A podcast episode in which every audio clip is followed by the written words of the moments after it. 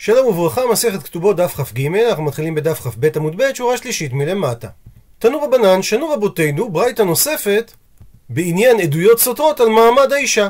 שניים אומרים נתקדשה, ושניים אומרים לא נתקדשה, הרי זו לא תינשא, ואם נישאת לא תוצא.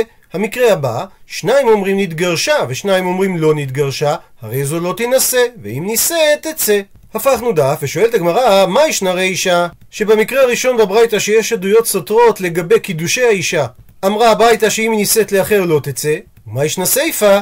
ובמה זה שונה מהדין של סוף הברייתא, שכאשר יש עדויות סותרות לגבי גירושי האישה, שאמרה הברייתא שאם נישאת לאחר תצא. מביא על כך הגמרא שני תירוצים. תירוץ ראשון אמר אביי, תרגמה בעד אחד. תשנה את לשון הברייתא שלא מדובר על שני עדים, אלא על עד אחד באופן הבא. עד אחד אומר נתקדשה ועד אחד אומר לא נתקדשה.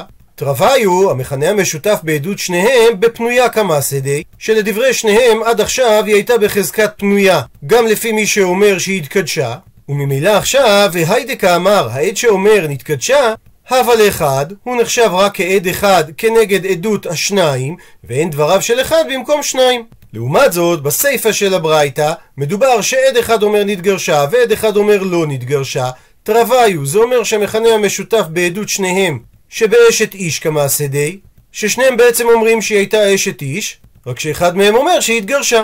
וממילא, והי, וזה העד עכשיו, דקאמר נתגרשה, הבל אחד, הוא נחשב כעד אחד אל מול עדות השניים, ואין דבריו של אחד במקום שניים. ולכן ברישא, אם נישאת לא תצא כי הייתה בחזקת פנויה, לעומת זאת בסיפא, אם נישאת תצא כי הייתה בחזקת אשת איש. תירוץ שני, רב אשי אמר לעולם הגרסה הנכונה תרי ותרי. שני עדים שאומרים שנתקדשה או נתגרשה, ושני עדים שאומרים לא נתקדשה או לא נתגרשה. והשינוי שצריך לעשות בגרסת הברייתא ואיפוך. צריך להפוך את פסיקת ההלכה בברייתא. ברישא של הברייתא צריך לשנות אם נישאת תצא, ובסיפא של הברייתא צריך לשנות אם נישאת לא תצא.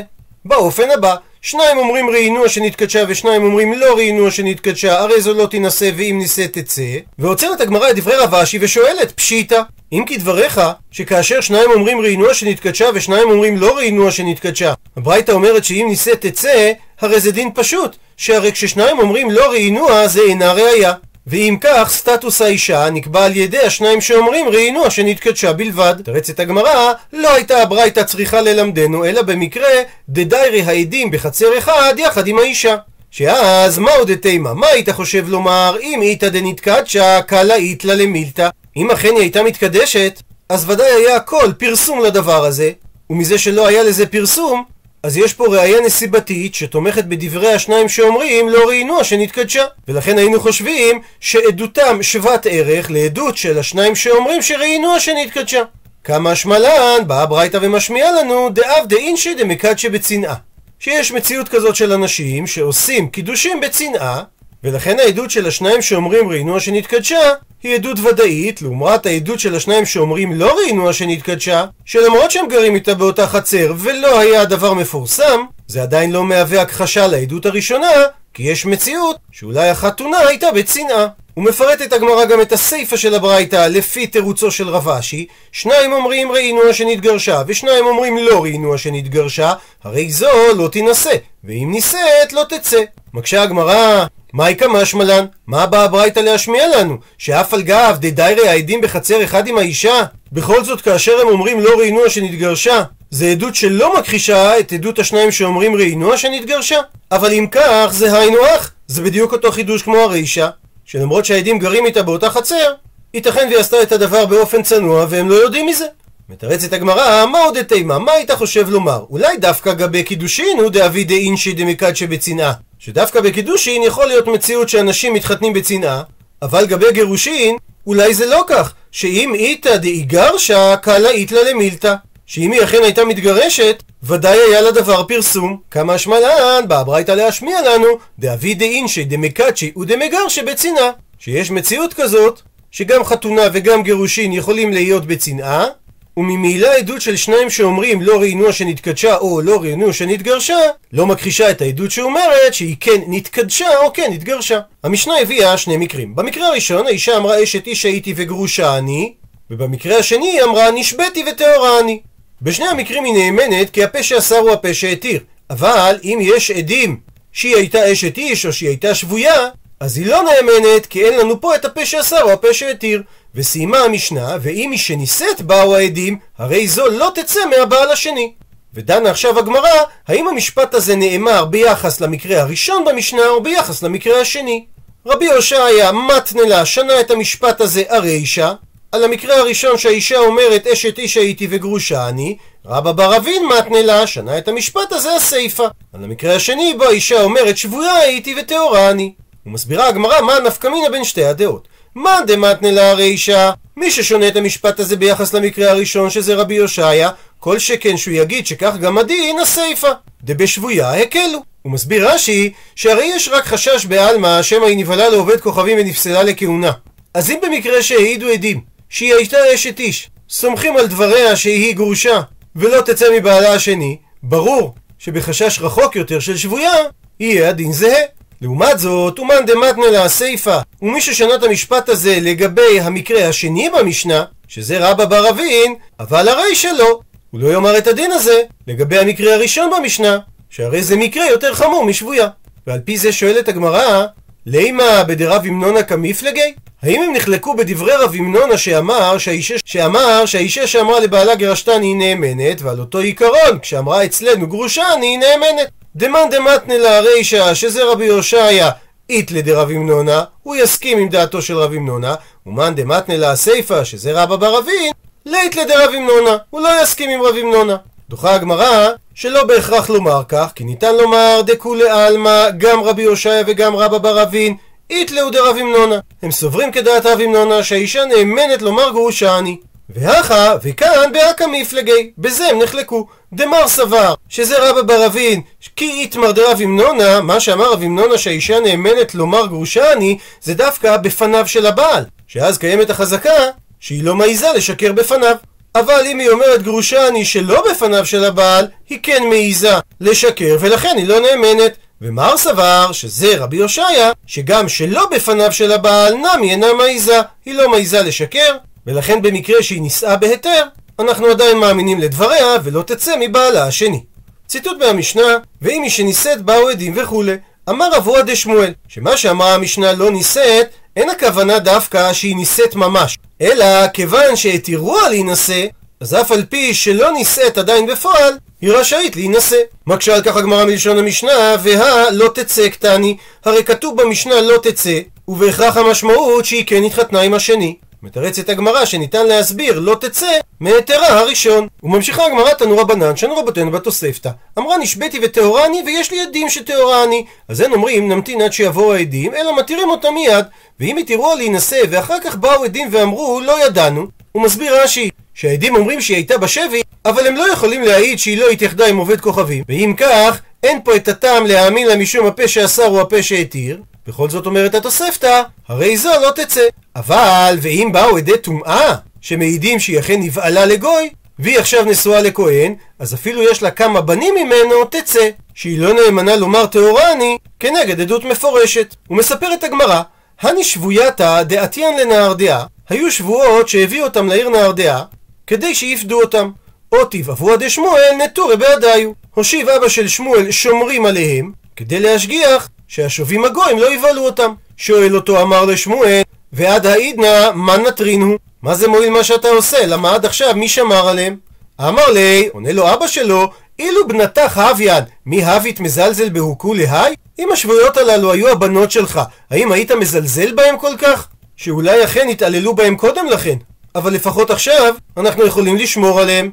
ואומרת הגמרא שהמשפט הזה, הווי, הוא היה כשגגה שיוצא מלפני השליט, שזה חלק מפסוק בקהלת, והכוונה שכמו שהשליט שהוא נותן פקודה אפילו אם בטעות עושים אותה, ככה גם המשפט שאמר אבא של שמואל התקיים. ואיש תביאן בנתי דמר שמואל, ונפנו בלותיו של שמואל בשבי, ועסקינו לערא דישראל, והשובים לקחו אותם לארץ ישראל כדי לקבל עליהם פדיון שבויים. מספרת הגמרא אוקמן העמידו הבנות של שמואל לשבונאי ומעברת את השובים מחוץ לבית המדרש ואיילי לבית מדרשא דרבי חנינא והם עצמם נכנסו בגפן לבית המדרש של רבי חנינא.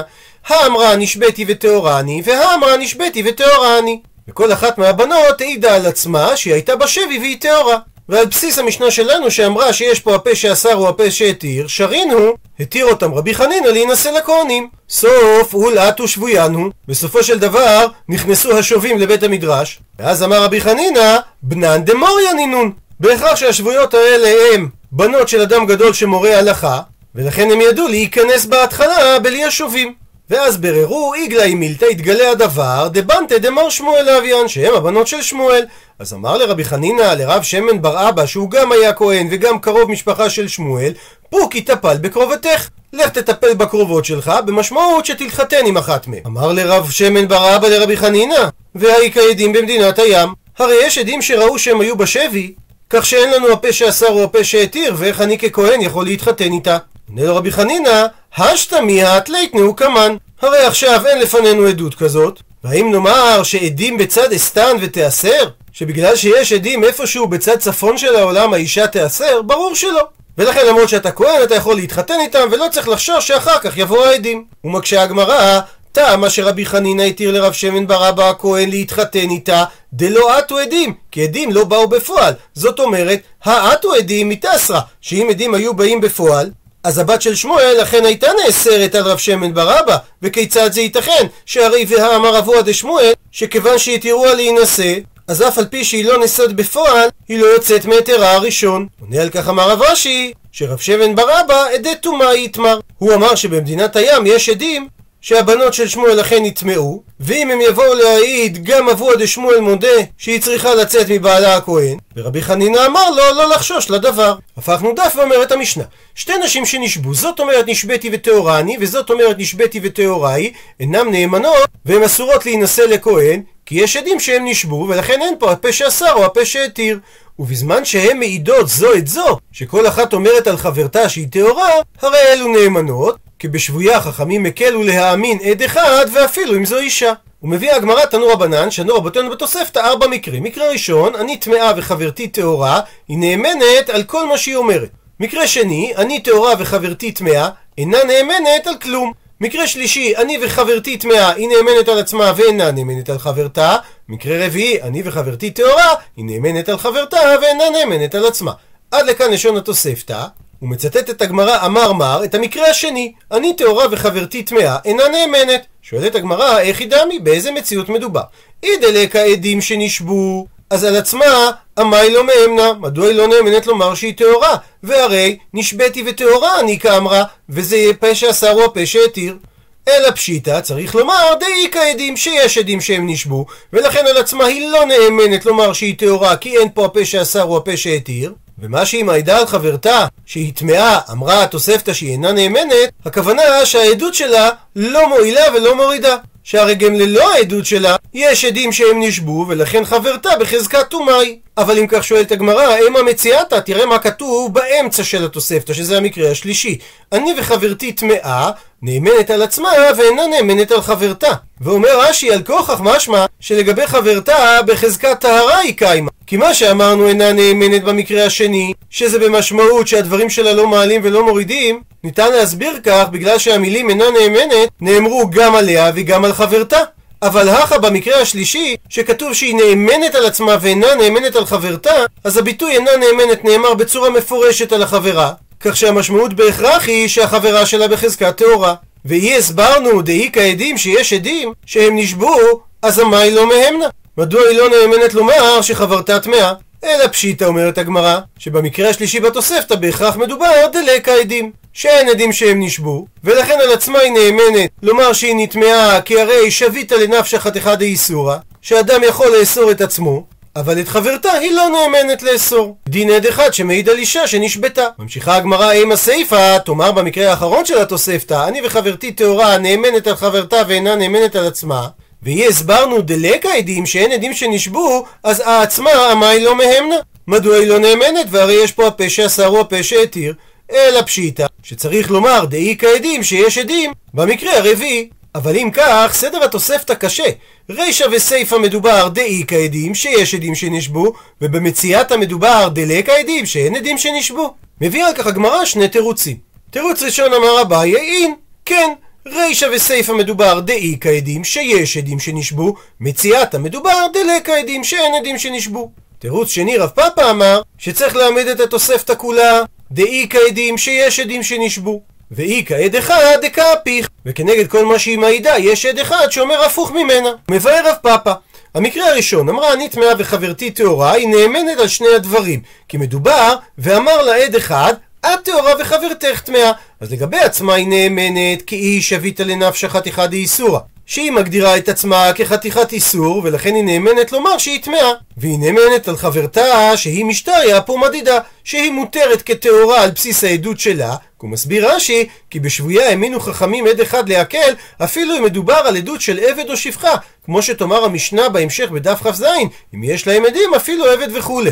והסיבה לדבר, כי כל מקום שהאמינו לעד אחד, אז העדות שלו קיבלה תוקף של שניים, ואז אם בא עד אחד כנגד זה ואומר שהחברה טמאה, הוא לא יכול לעמוד כנגד עדות שהוחזקה כשניים. המקרה השני, אני טהורה וחברתי טמאה, היא לא נאמנת כלל, ומדובר ש"ואמר לה עד אחד" הפוך ממה שהיא אומרת. את טמאה וחברתך טהורה. שלגבי עצמה היא לא נאמנת, היא היא כיוון דאי כעדים לאו כל כמיני, שהיא עצמה תהיה אסורה לכהנים, כי יש עדים שהיא הייתה בשבי, כך שאין פה הפה שאסר או הפה שהתיר. לעומת זאת חברתה משטריה פומדד, שחברתה מותרת כטהורה להינשא לכהנים, על בסיס העד שחכמים האמינו לו, שאומר שהיא טהורה. מקרה שלישי, אני וחברתי טמאה, שהיא נאמנת על עצמה ולא על חברתה, מדובר ואמר לעד אחד, את וחברתך טהורה.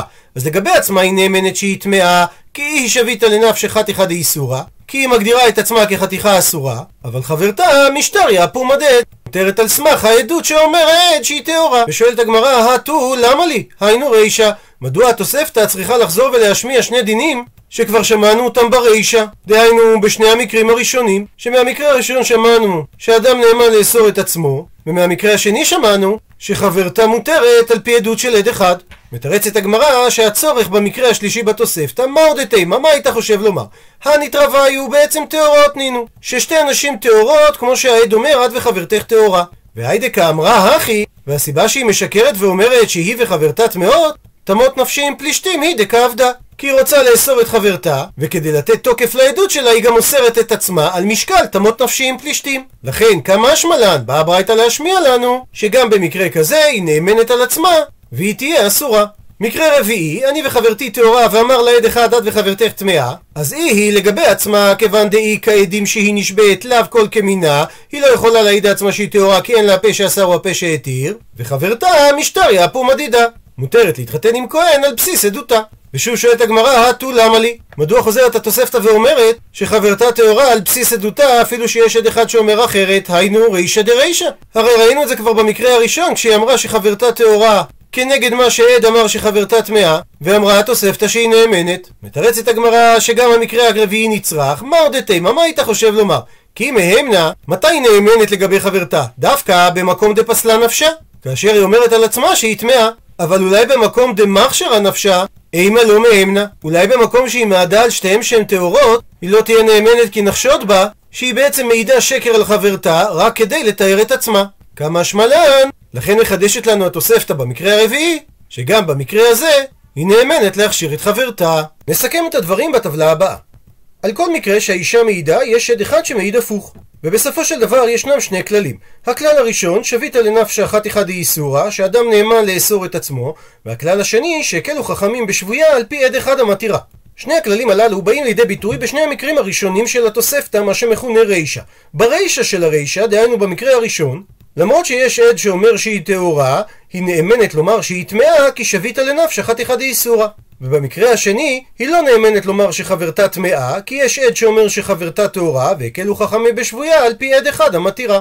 את המקרה השלישי הביאה התוספתא, כדי לחדש שלמרות שהיינו חושבים שהיא טהורה כי היא בעצם מעידה שקר על עצמה משום תמות נפשי עם פלישתים, בכל זאת גם במקרה כזה הקלו חכמים בשבויה על פי עד אחד המתירה.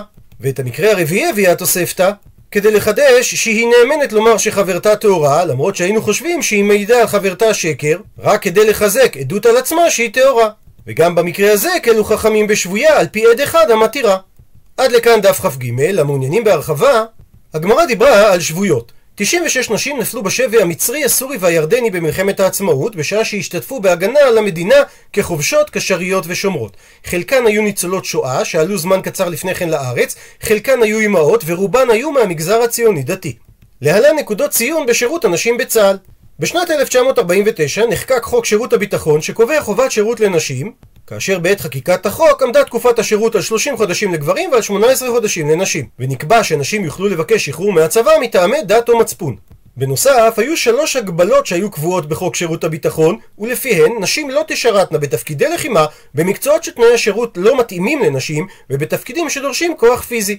שלוש ההגבלות האלו בוטלו ב-1987. בשנת 1995 החלה תקופה חדשה. בג"ץ אליס מילר, בית המשפט קובע שנשים זכאיות לשוויון הזדמנויות פורמלי ומהותי בשירותן הצבאי, וכי מדיניות הצבא הסוגרת לפניהם תפקידי טיס פסולה. ב-1998 נווטת הקרב הראשונה שרי רהט, בשנת 2000 החובלת הראשונה אורה פלד, בשנת 2001 חיל הנשים מבוטל, ובשנת 2004 מוקם גדוד קרקל הראשון, שבו יש שירות מעורב לגברים ונשים. בשנת 2014 מתמנה מ"פ ראשונה בקורס קציני חי"ר אור בן יהודה, ובשנת 2018 ממונה לראשונה מפקדת טייסת.